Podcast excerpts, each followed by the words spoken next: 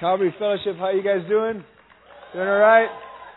Man, it is such a privilege for me to be here with you guys. I mean, I don't know if you guys know how blessed you are to have Pastor Bob as your pastor and uh, and and Carrie. Man, those guys are amazing. You guys are so blessed, and uh, I don't know if you guys know this, but man, Bob's not just a blessing to this church here, but he is a a, a pastor to pastors. He's been a, a blessing to so many pastors across the country and uh, has resourced so many people. And uh, man, I just am so thankful uh, to be his friend. Um, God used him so tremendously in my life. You know, when I first started Bible college, he was one of the first people I met in Bible college, and I was a Christian for only a year, and uh, he was just a, an incredible source of encouragement uh, to me, and uh, in those meetings that we had. I mean, I can't believe what God has done. You know, I remember uh, Bob and I, we used to sit there with a Rand McNally map thing that we used to carry around in our cars. This was way before iPhones. And uh, we used to actually have this map that we used to have of every state. And we used to look across the, the maps and uh, figuring, God, where would you want us to go? to start churches. You know, when we finished, uh, you know, when I finished Bible college, I mean, I, I, I don't know. Somebody must have fell asleep at the wheel at Calvary Fort Lauderdale when they made Pastor Bob, the actual director of the Bible College, because uh, I was just crazy. I mean, he used to play in a band called M. For crying out loud. But anyhow, uh, it's it's all grace, you know, and God just used him tremendously. He was probably the best director that has ever gone through the Bible College up there for sure. And uh, but anyhow, we used to look at this map and just God, where would you have us to go after you know we finish this season of our lives, and uh, just to dream together and just to see all that God has done. Man, I just stand amazed at what God has done through the lives of two idiots that decided to follow after Jesus and serve Him with all of our hearts. And uh, man, God has just blessed this place, and you guys are extremely blessed to have Pastor Bob as your senior pastor, man. And he's a good friend of mine. And uh, man, let's just honor him and his wife just by giving them a, a great applause as you guys just finished seeing that video for the One Conference, um, it's going to be an amazing moment for our city. You know, it wasn't something that we were planning. It wasn't something that was in our five-year radar. It was something that God just began to stir in our hearts, and we said, "What if God wanted to do something like this?" And we started to, um, you know, uh, put this thing out. We started inviting some of the speakers. We invited about 14 speakers, hope, hoping that you know, they would say yes, but expecting half of them to say no. And, uh, you know, and then we'd have a seven speaker conference, but one by one they all started confirming, saying, hey, we're there, we're there, we're there, we're there. And, uh, and, um, you know, uh, I was just in Atlanta at the Passion Conference.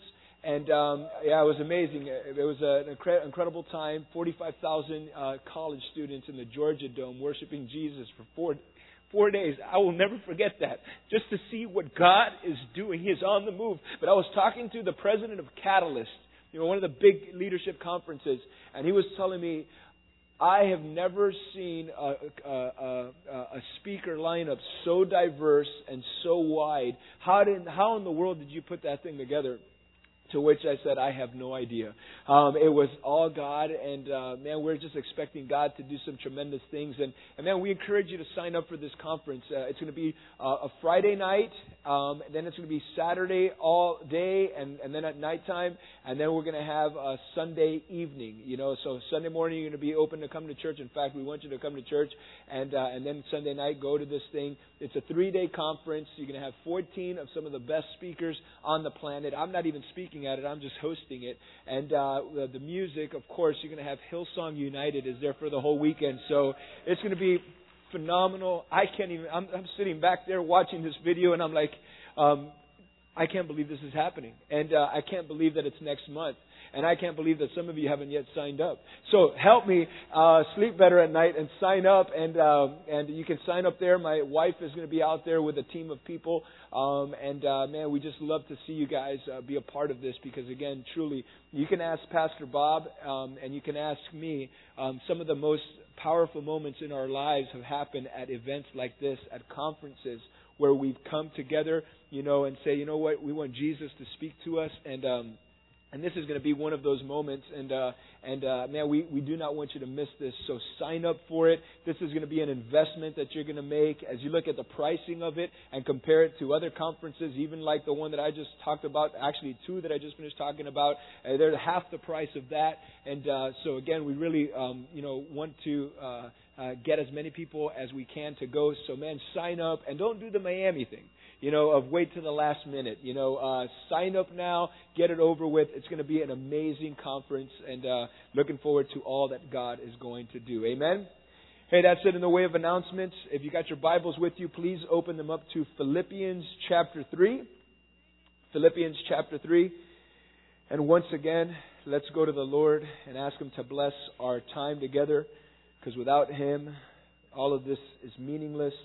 Um, he is the one that makes life change happen, and we're going to ask Him to do that in our lives. So let's pray and ask the Lord's blessing upon this. And again, once again, I just want to thank Pastor Bob for allowing me to be here with you guys and uh, to just to be able to uh, speak at this church and, and seeing all that God is doing here, and, and Pastor Mark and, and the worship band. I mean, I mean, these guys are amazing. I mean, I'd come here just to listen to them because uh, man, they have just an incredible gift. And the girl that's singing here, my goodness, uh, she can sing. So uh, it was just amazing. So anyhow. Uh, Looking forward to what God's going to do here in our time together, but let's pray. Father, we thank you so much for your love and your grace and your mercy. God, looking forward to what you're going to do in our lives here today. We pray that you would speak to us, speak loudly to us, God, that we would hear your voice.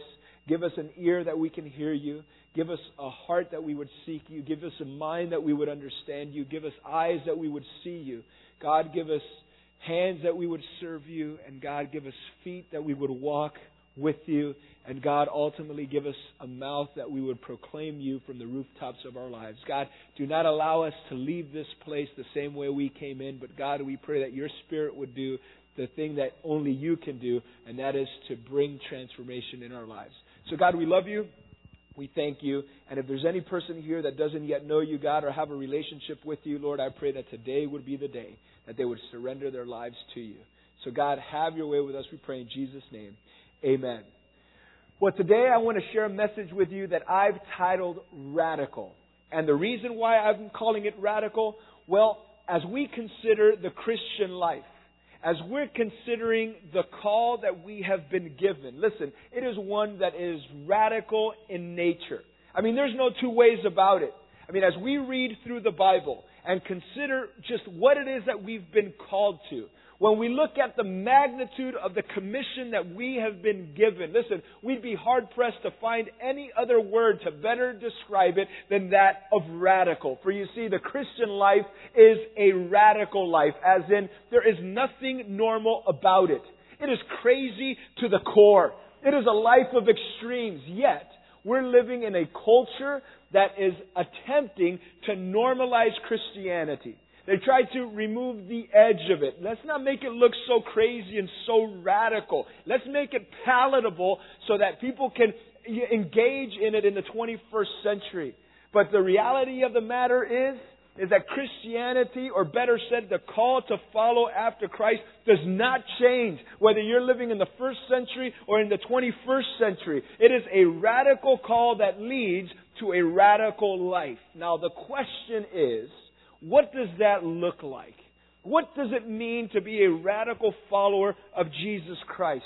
What does it mean to live radically for the Lord? Well, here in the remainder of our time together, I want to look at a character that gives expression to that of the radical life. And it's one of my favorite Bible characters, one that has spoken loud to me throughout the years. I don't know if it's his passion or his unswerving commitment to follow Jesus in the face of anything. And he's one that has really been something that I've looked to as a model and as a pattern. And that character, of course, is none other than the Apostle Paul. And here in our time together, I want to look at several characteristics about Paul that were woven into the fabric of his life that I believe is going to help us on our journey in this radical life of following after Jesus. Now, before we jump into these characteristics and before we jump into our passage, I want to connect Paul to the title of this message.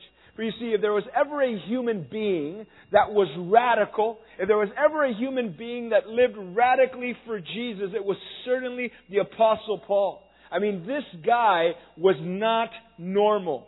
He was radical to the bone. He was a guy that suffered from a severe imbalance. He was a man of extremes. Now, in my opinion, that isn't a bad thing. And the reason why I say that, well, it's because we're living in a world that is constantly promoting balance. They celebrate balance. They praise balance. They glorify balance. And at the same time, they look at the characteristic of being imbalance or extreme and they villainize it. They place it in a negative light. It's a kind of mentality that says, oh, nothing in excess is good. Don't go overboard with that or don't become a fanatic, you know. Stay balanced and all the rest. Now, while I understand how that can apply to a certain context in life, listen, it cannot apply to the call of God that's on our lives. Because the call that we've been given, there is nothing normal about it. It is extreme. It is radical. And we must meet the call with equal radicality, if that is even a word, especially if we want to make a radical impact on our world. Yet we live in a world that is seeking to normalize people. It seeks to dress them up Give them a certain kind of Christian haircut, part their hair to the side, you know, give them a suit, and in the process, you know, squeeze them into a mold that says extreme is bad and balance is good. To which I would say, you have got to be out of your mind. Anybody that's ever good at anything is extreme. You know, you look at sports stars, they are extreme. Bethany Hamilton, I don't know if you've seen Soul Surfer. My kids love that movie. They had an opportunity to meet her. That girl is extreme. She got her arm bitten off by a shark and she went back out and surfed. Why? Because she was balanced? No. She was an extreme person. A severely imbalanced person. Again, in my book, balance is good for some things, but it is not a, pa- a positive trait as it relates to our walk with God. Unless, of course, you want to live a nice little safe, balanced, normalized life, then balance is perfect. However, if you want to do great things for God, if you want to go out and change the world, listen, there needs to be a bent in your life towards that that is extreme. I mean, you look at the people in the Bible, there was nothing normal about them. I mean, you look at Abraham for crying out loud. I mean, here was a guy, he was old. And there God calls him. He was so old, he was already going to the movies for free. You know, there was, he didn't even have the discount. They said he, okay, he falls asleep no matter what. So let's just give it to him for free and everything else. You know, he couldn't even eat the popcorn. You know, no teeth. You know, and then here he one day he just packs up the U-Haul. I can imagine his neighbors saying, "Abraham, what you doing, man?" Well, I'm going out. Where? Where are you going? I'm moving out of here. I'm going. God spoke to me, and I'm going to go to a land which He hasn't told me yet. And He told me He's going to make me a father of many nations. And they're looking for it. Abraham, you're not even a father of one. And look at your wife. She's just she's old. Her biological clock blew up a long time ago. You know, what are you talking about? You know, Abraham, get back inside the house, man. You're going to get pneumonia and die. And Abraham was like, I'm going. I am going. I'm going to go out and do what God has called me to do. And then talk about radical. Once he finally gets his son, Isaac, he's even older. And then God tells him, go up to the mountain and I want you to put a knife through him. And he was getting ready to do it. He was a man of extremes. You look at a guy like Noah. He must have been the laughing stock of his generation. Here's this old man building a boat not just for him, but for his family and for all these animals that were going to come in because there was going to be a flood. I mean, you can imagine they must have rewritten the joke books that uh, in that time about Noah. How many Noahs does it take to change a light bulb? You know, kind of a deal. He must have been an exit on the turnpike. Hey, come see this old man building this boat so you can make fun of him. You know, charging people five bucks to watch this guy. He was a man of extremes. You look at the prophets. You look at John the Baptist, man, this guy who was just a radical guy living out in the middle of nowhere. He was like a hippie, you know. You know, Woodstock come alive, yelling at people, telling them to repent for the kingdom of God is near. And it says that there he wore a camel suit. And not, it wasn't like an Armani suit, man. It was like cut the cat, uh, cut, cut the, the hide off of a camel and wear it, man. He probably had the blood all over it still. And there it said that he ate grasshoppers, but he liked his with honey. I mean, this guy was radical. He was willing to get in the face of anybody. You know, you look at these people in the scriptures, man, and they were radical to the core. And many times we look at them and we say, oh no, that's radical. No, that radical needs to be our normal because that's the way that God has intended it for, it to be. If we want to change the world, we need to be people that are willing to go out and do whatever it is that God is calling us to do. Now, in defining radical, I mean, I've looked at all these characters, but man, just look at God. I mean, God is severely imbalanced with many things. I mean, just look at the plan of salvation. I don't know if you guys have ever wondered this before, but man, sometimes I've asked God, God, could there have been another way? Did it have to be so radical to save us, God? You know, did you have to send your son? I have a son, I have four kids. And uh, to think that I wouldn't give my kids to anybody. And there's some people I wouldn't even give my only begotten dog to them. And yet here God sent His Son Jesus to die a criminal's death for us so that we can be saved. Listen, there is nothing normal about that. We have a God that is radical. And then we think that God is not going to save us through that means of salvation and then pluck us out of, you know, sin and death. And now He's going to put us there and say, okay guys, now just be normal, you know, and, and don't do anything. Just come to church on Sunday, come Wednesday. And all the rest, no! He didn't do all that stuff so we could just be normal people. He wants to now tag us with His Holy Spirit so we can go out and change the world. The question is, do we believe that that's what He wants to do? And that's what God's heart is. And as you look at the mandate that we've been given to go out and change this thing, it's going to take a full on, all in, radical life. And people, if we want to win this city for Jesus, there is no other option than a life of radical abandon to the plans and purposes of God. A nominal, I just come to church on Sunday kind of Christian so I can drink my café con leche and listen to Pastor Bob say all these funny jokes about Michael Jackson and everything else. Listen, that just ain't gonna cut it. We need to be all in radical Jesus people that have been rocked by Jesus so that we can then go out and change the world for Jesus. I believe he is on the move, people. I believe that he's on the move here in South Florida. And man, may we never take one bit of that for granted. May we be radical people. And that was the Apostle Paul. Now, the first reason why I believe Paul lived this kind of life, write this down. I have three points. The first one is number one, because he was radically focused. He was radically focused. If there was one thing about Paul, was the fact that, man, he was a person that didn't beat around the bush. I mean, he spoke straightforward. You know, he knew what he wanted to communicate. He wasn't a guy that you can walk away from a conversation and say, man, I wonder what Paul meant by that. No, no, no. He was like in your face. There was a radical focus about this guy. He knew that as long as he was breathing air into his lungs, God wasn't done with him yet. And because that's true, he was one that maximized every moment of every day for the purpose of building the kingdom of God and the church of God. But in order for that to happen, there must be a radical focus in our lives. And in Philippians chapter 3 verses 12 through 14, we get some insight into that laser focus that the apostle Paul had. And I want to read those verses to you. These verses to me are like old friends. These verses, these, these, if, if I had a life verse, this would be it. Picking it up in Philippians chapter 3 verse 12. It says, Not that I have already attained or am already perfected, but I press on that I may lay hold of that which Christ Jesus has also laid hold of me.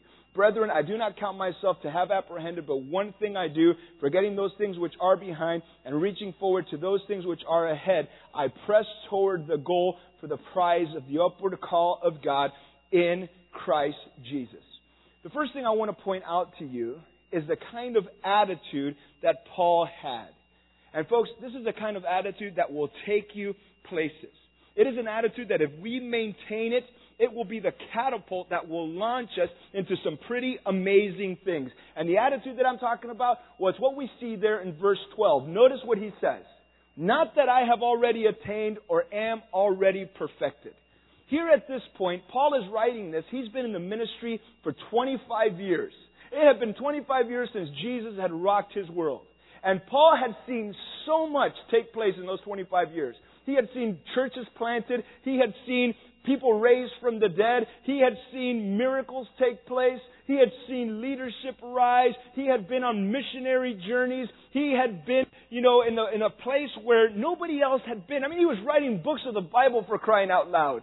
And rather than come to a place where he would say, look at me, Look at all the stuff that God has done in my life. Look at all the miracles. Look at all the churches that have been planted. Look at all that I've done. Rather than say that, Paul's attitude was, I have not yet apprehended that which I've been apprehended for. In other words, he is saying, with all that God has accomplished, with all that these eyes have seen, with all that these hands have touched, I am not there yet. I haven't yet arrived. And as long as I still have breath in me, I am convinced that there is still stuff to do and stuff for me to learn. And oh, that we would have that same kind of an attitude. That we would have that spirit that wants to learn from other people. For you see, the worst kinds of people in this world are the ones that think they know it all. I mean, truth be known, nobody even likes to be around those people. You know who they are. You tell them something, say, yeah, yeah, yeah, I know. Yeah, yeah, yeah, I know. Yeah, but, yeah, but, yeah, but, yeah, but the hut. You know, yeah, yeah, yeah, yeah, yeah, yeah, yeah, yeah, yeah. I know, I know. I used to have a science teacher like that. You know, it, was like, you know, we would tell him something and he wouldn't even let us finish. He would say, yeah, I know. And then we'd go, oh, we think he's lying. We think he's lying to us. So we would come up with these incredible stories that were just lies, fabrications completely. Um, hey, coach, we saw, you know, these tiger sharks off the coast of Colombia and uh, they were eating people, and uh, they were biting people's legs off and stuff like that. And he would say, "Yeah, yeah, I saw that." I was like, "No, you didn't. We just made that up, man." You know, but it's that, it's that, it's that kind of attitude, man, that says, "Oh, I know everything." Listen, you will never get the people that need to speak into your life around you if you have that kind of an attitude. If you have that kind of an attitude, it will cause you to miss out and be cut off from the people that will provide valuable input into your life. Oh, that we would never go that route because truly, there are so many people with so much to offer if we would just shut up and listen. I mean, tweet that right there. Shut up and listen because people have stuff to offer you, and we need to be people that have an ear and a heart to listen. The reality is, in my life, I wouldn't be where I am today if it wasn't for the positive voices that continue to speak into my life.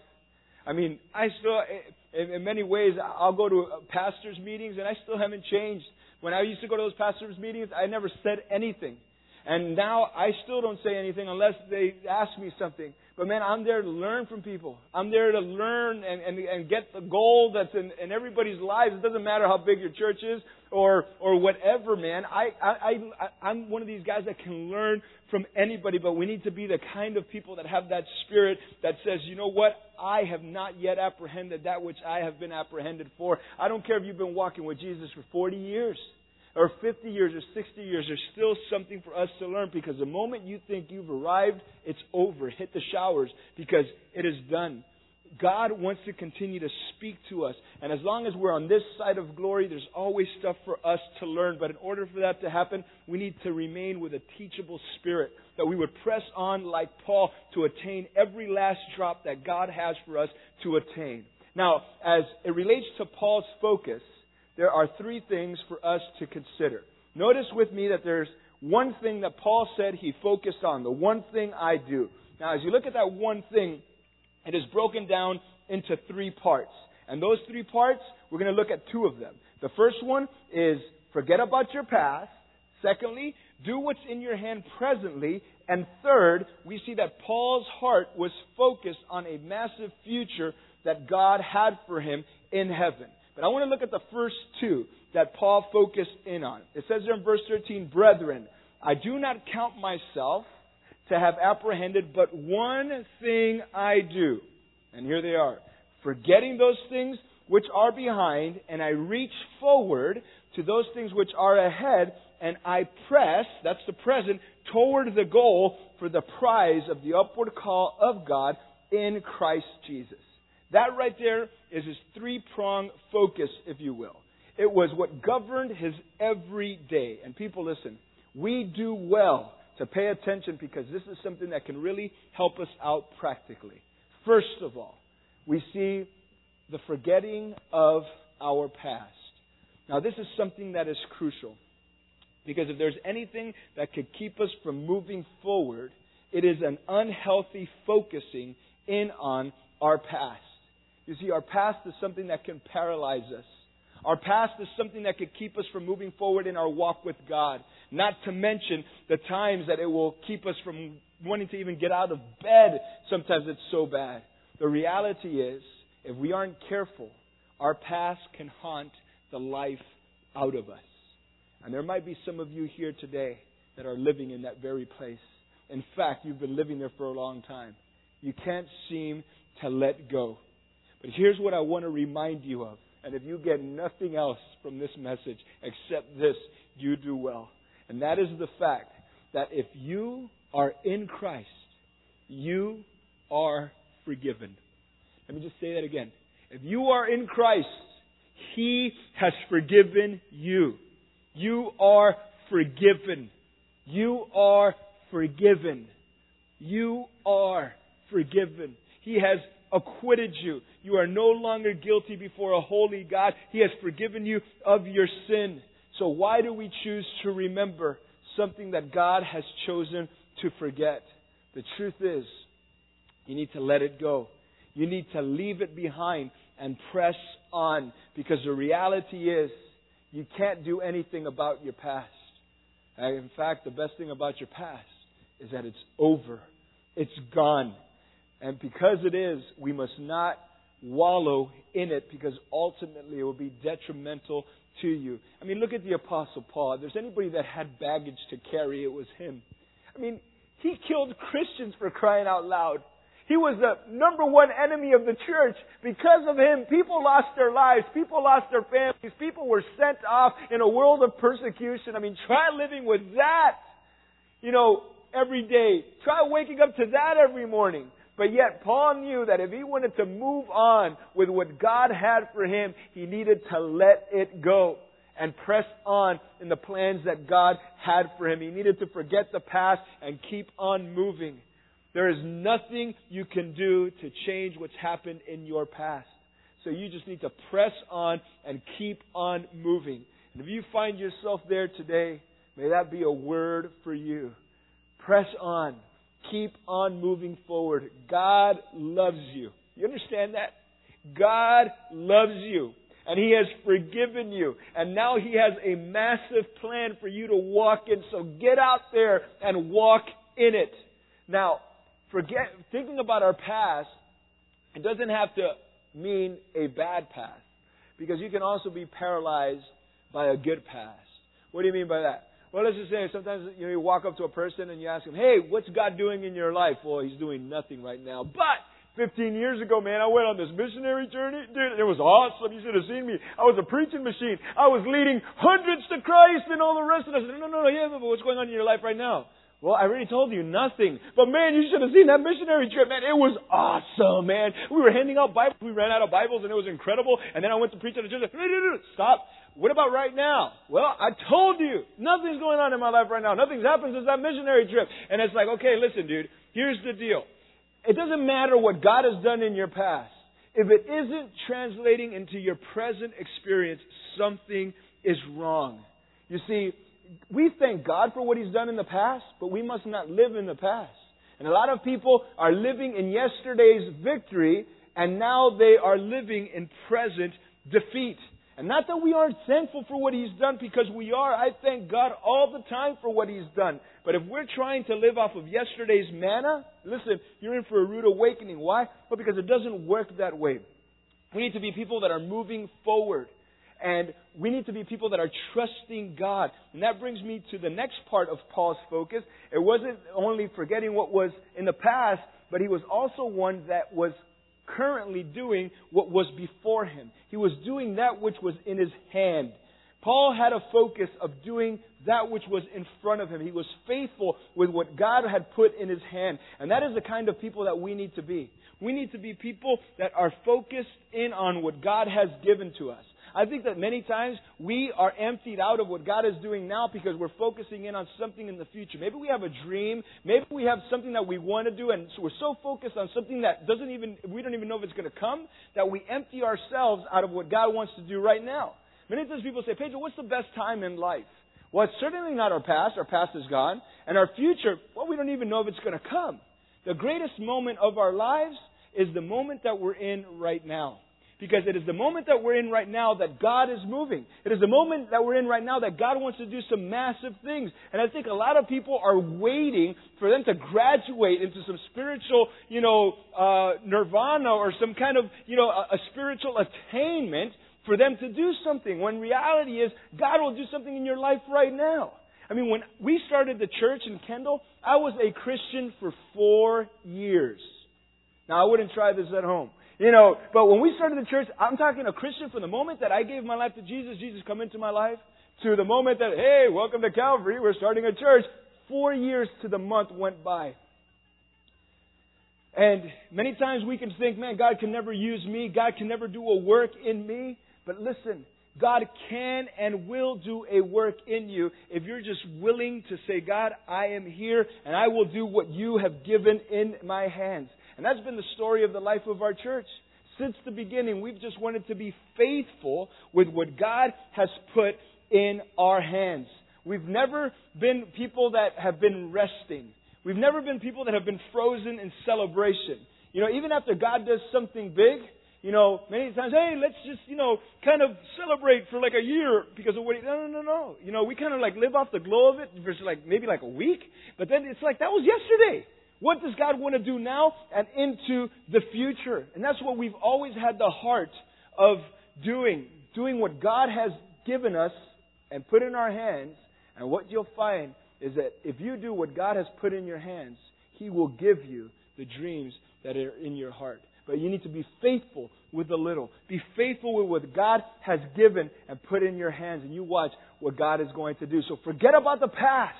You are going to a glorious future, which is heaven. But now, in the present, God wants to do a massive work in your life. And that was Paul's radical focus. Forgetting the past, I know where I'm going, but I'm pressing on with what God has given me in my hands right now. Now, the second thing about Paul that I want to point out was not only was he radically focused, but secondly, write this down, he was radically fixed. He was radically fixed. Now, we know that Paul was radically fixed on God. I mean, that is a given. But we also know that he was also fixed on people. I mean, many times we get this image of the Apostle Paul as this John Wayne kind of Christian. He would ride into town and there preach the gospel. Hey, the Duke's in town. And he'd preach the gospel. Hey, Paul, we want to go with you. No, I ride alone. And he would just leave town and he would just ride off into the sunset. You know, kind of a deal. And it was just him and his horse, you know, and everything else. But listen, nothing could be further from the truth. As you look at the Apostle Paul, as you read all of his letters, he always has people around him. He always makes connection with the people the, in the churches that he's writing to. Hey, tell Bob, I say, what's up? Hey, tell Fred, I say, yeah, man, I remember. And, and tell Tychicus, and tell this person, and Epaphras, and everybody else, and tell them I love them all. He always had connection with the people of God. He was always entrenched, and he was always tied and tethered to the people because, again, he knew that if he was going to be all that God wanted him to be, he couldn't do it alone. He always had teams of people that were around him. He had a love for the people of God. In 1 Thessalonians chapter 2, in verse 17, he says this as he's writing to that church. He says, But we, brethren, having been taken away from you for a short time in presence, not in heart, we have endeavored more eagerly to see you face to face with great desire then he says, Therefore, we wanted to come to you, even I, Paul, time and time again, but Satan hindered us. For what is our hope, or our joy, or our crown of rejoicing? Is it not even you in the presence of our Lord Jesus Christ at his coming? For you are our glory and our joy. This is, when was the last time you thought about somebody in church like that? You know, you are our glory, our joy, I think I can think of a lot of other things I thought about the people in church, but it's not that. But yet, here we see Paul. Man, this guy was radically fixed on the people of God. He loved the people of God. And the reason, well, he knew that as much as the people needed him, he needed the people. You see, many times you look at the pastor and you're like, oh yeah, we need, we need you and we need you to teach us and all the rest. Listen, I need that church as much as they might think they might need me. We need each other. That's the way that God has designed it to be.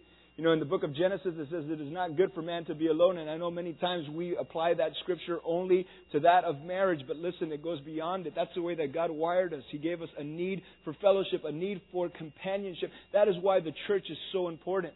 That is why, you know, I can't understand for the life of me people that say, oh, no, I don't go to church. I don't even like the church. I love Jesus, but I hate his church. Listen, that does not fly with Jesus. I mean, I mean, that just just let you know if you're one of those people and you're here at church today just because you know a freak thing, and you're like one of those people that say I love Jesus, but I hate his church. Listen, that just don't fly with Jesus. That's just like saying to me, Pedro, I love you, but I hate your wife. Listen, if you tell me that, you better start running, boy, because I'm going to get you. You can't hang with me if you can't hang with her. You can't hang with Jesus if you cannot hang with his bride. And I know the church is messed up. I know the church is jacked up. I know it's got its problems. It's full of hypocrites, but hey, come on, there's room for one more. You know, and everything else. We're all messed up, but that's what makes it so beautiful. It is a messed up group of people with a perfect head, and He is transforming us into the people that we need to be. That's the God that we serve, man. He is a God that, that he, he wants us to be connected to this beautiful thing called the body of Christ. You know, I can't understand for, and for the life of me, people say, oh, I, I just like to, you know, I don't go to church, I just like to watch Dr. Stanley on television. I'll tell you why. I'll tell you why. You want to know why? Now listen, I'll tell you why. You know, it's like, I love Tar- Tar- Charles Stanley, you know, with a big old thing on his head and all the rest. I love him. He's a great preacher, but listen, I watch him, I watch a bunch of TV preachers, but there's no substitute for being connected to the body of Christ. You know, if you're not in a part of a small group yet, you need to become part of a small group. If you're not connected into a ministry team, listen, you need to start serving Jesus. Now, some of you might be saying, man, I'd love to serve Jesus, man, but I don't think I can do anything because I don't think I'm worthy. Listen, you might not think you're worthy. Listen, join the club. None of us are worthy, but we have a God of grace, a God of mercy that'll take our lives as inadequate as they are and equip them and give us all we need to serve Him. I mean, that's the kind of God we serve. But man, we gotta be willing to step out and be connected. If you're not connected to the life of the church, man, you are radically missing out on a transformation that God wants to do in your life. He wants to use you in a mighty and powerful way. So be radically focused, be radically fixed. And third and finally, because Paul was radically focused, because he was radically fixed, listen, he was number three, radically fulfilled. Was radically fulfilled. And I think many times we get all of these things backwards. We want to be radically fulfilled, but we don't want to be radically focused and radically connected and radically fixed. We want to be people that are just fulfilled in the things that we want to be fulfilled in. But listen, the bottom line is this there's only fulfillment found in one place. Now, fulfillment is something that everybody's looking for. But the problem is they're looking for it in the wrong places. So many times we're trying to find fulfillment in the things of this world, but that's not where the answer is found. The answer of fulfillment is found in the person of God. For you see, the need that every single human being has in their lives, that thing that causes us to want that or want this, that hole that's inside of our lives, it is one that is spiritual. It is the way that God made us. Ecclesiastes tells us that God has placed eternity in our hearts. Now the problem is, is that many people and the problem that many people encounter is that they attempt to satisfy a thirst that is spiritual with things that are physical. And we end up buying into the promises of this world if you could just get that relationship or get that job or get that car or get that house or get that possession. Listen, that's going to solve everything for you. And then when you get that thing that you thought was going to be the thing that was going to make your life, the reality is it leaves you thirstier than before. Why? Because you cannot solve a spiritual thirst with a physical solution. You will end up drinking in all the wrong places. I think of the passage in Jeremiah chapter 2 verse 13. It says, For my people have committed two evils, says God. Number one, they have forsaken me, the fountain of living water. And number two, they've hewn for themselves cisterns, broken cisterns that can hold no water. And that's what so many people are doing today.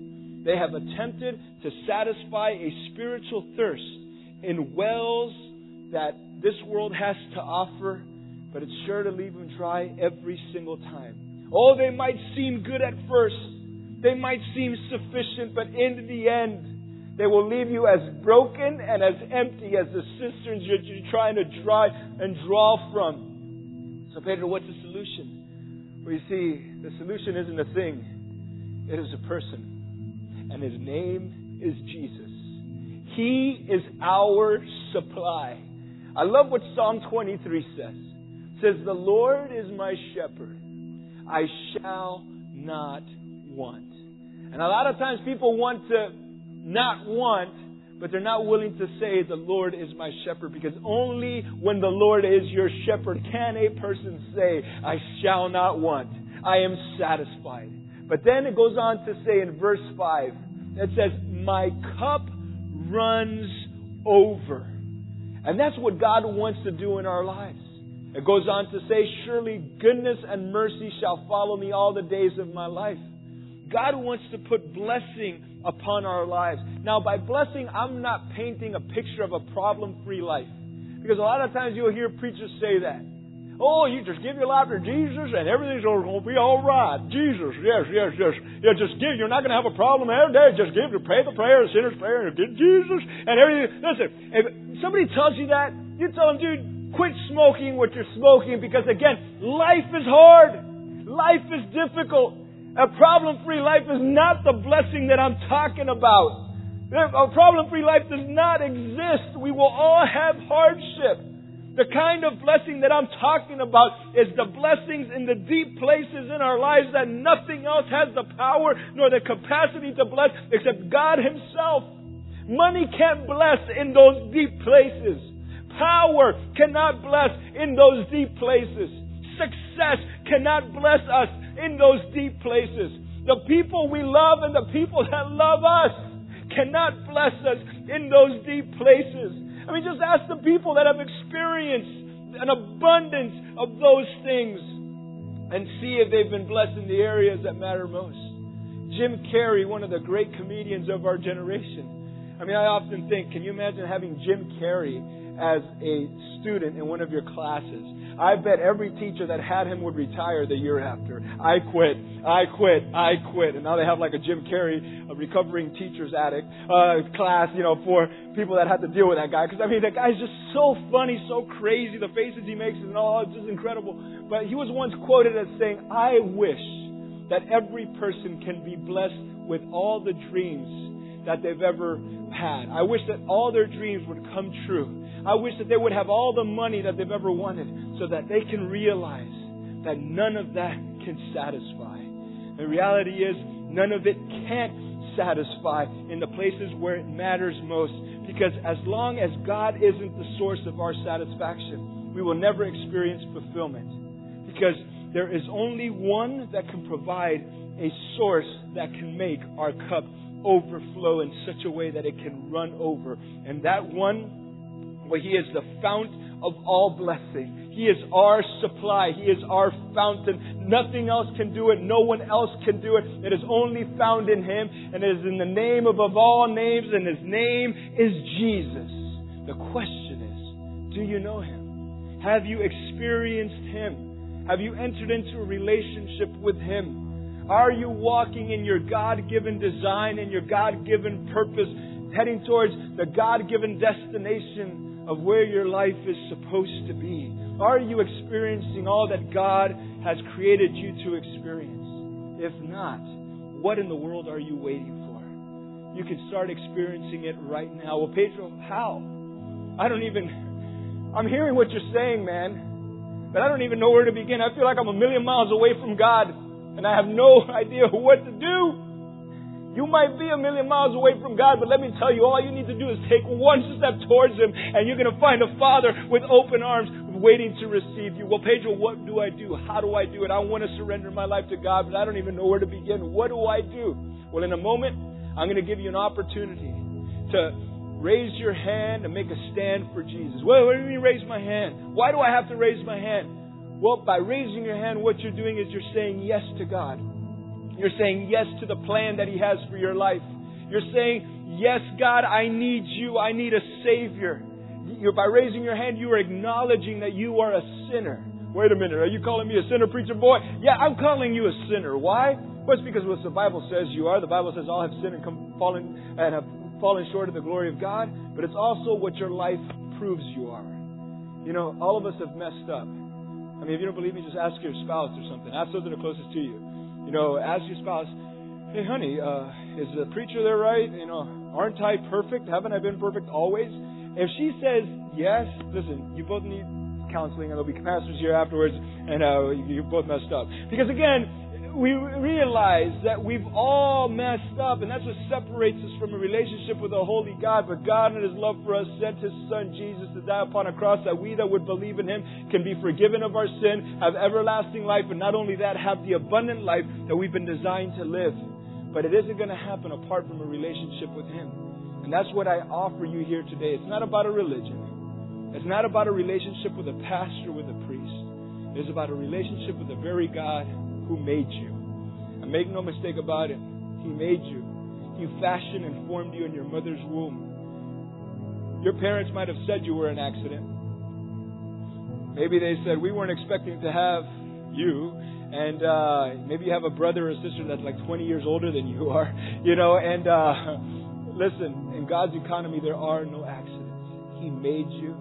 And I believe that He brought me all the way here today to tell you that He loves you and that He's got a massive plan for your life, greater than anything you can imagine.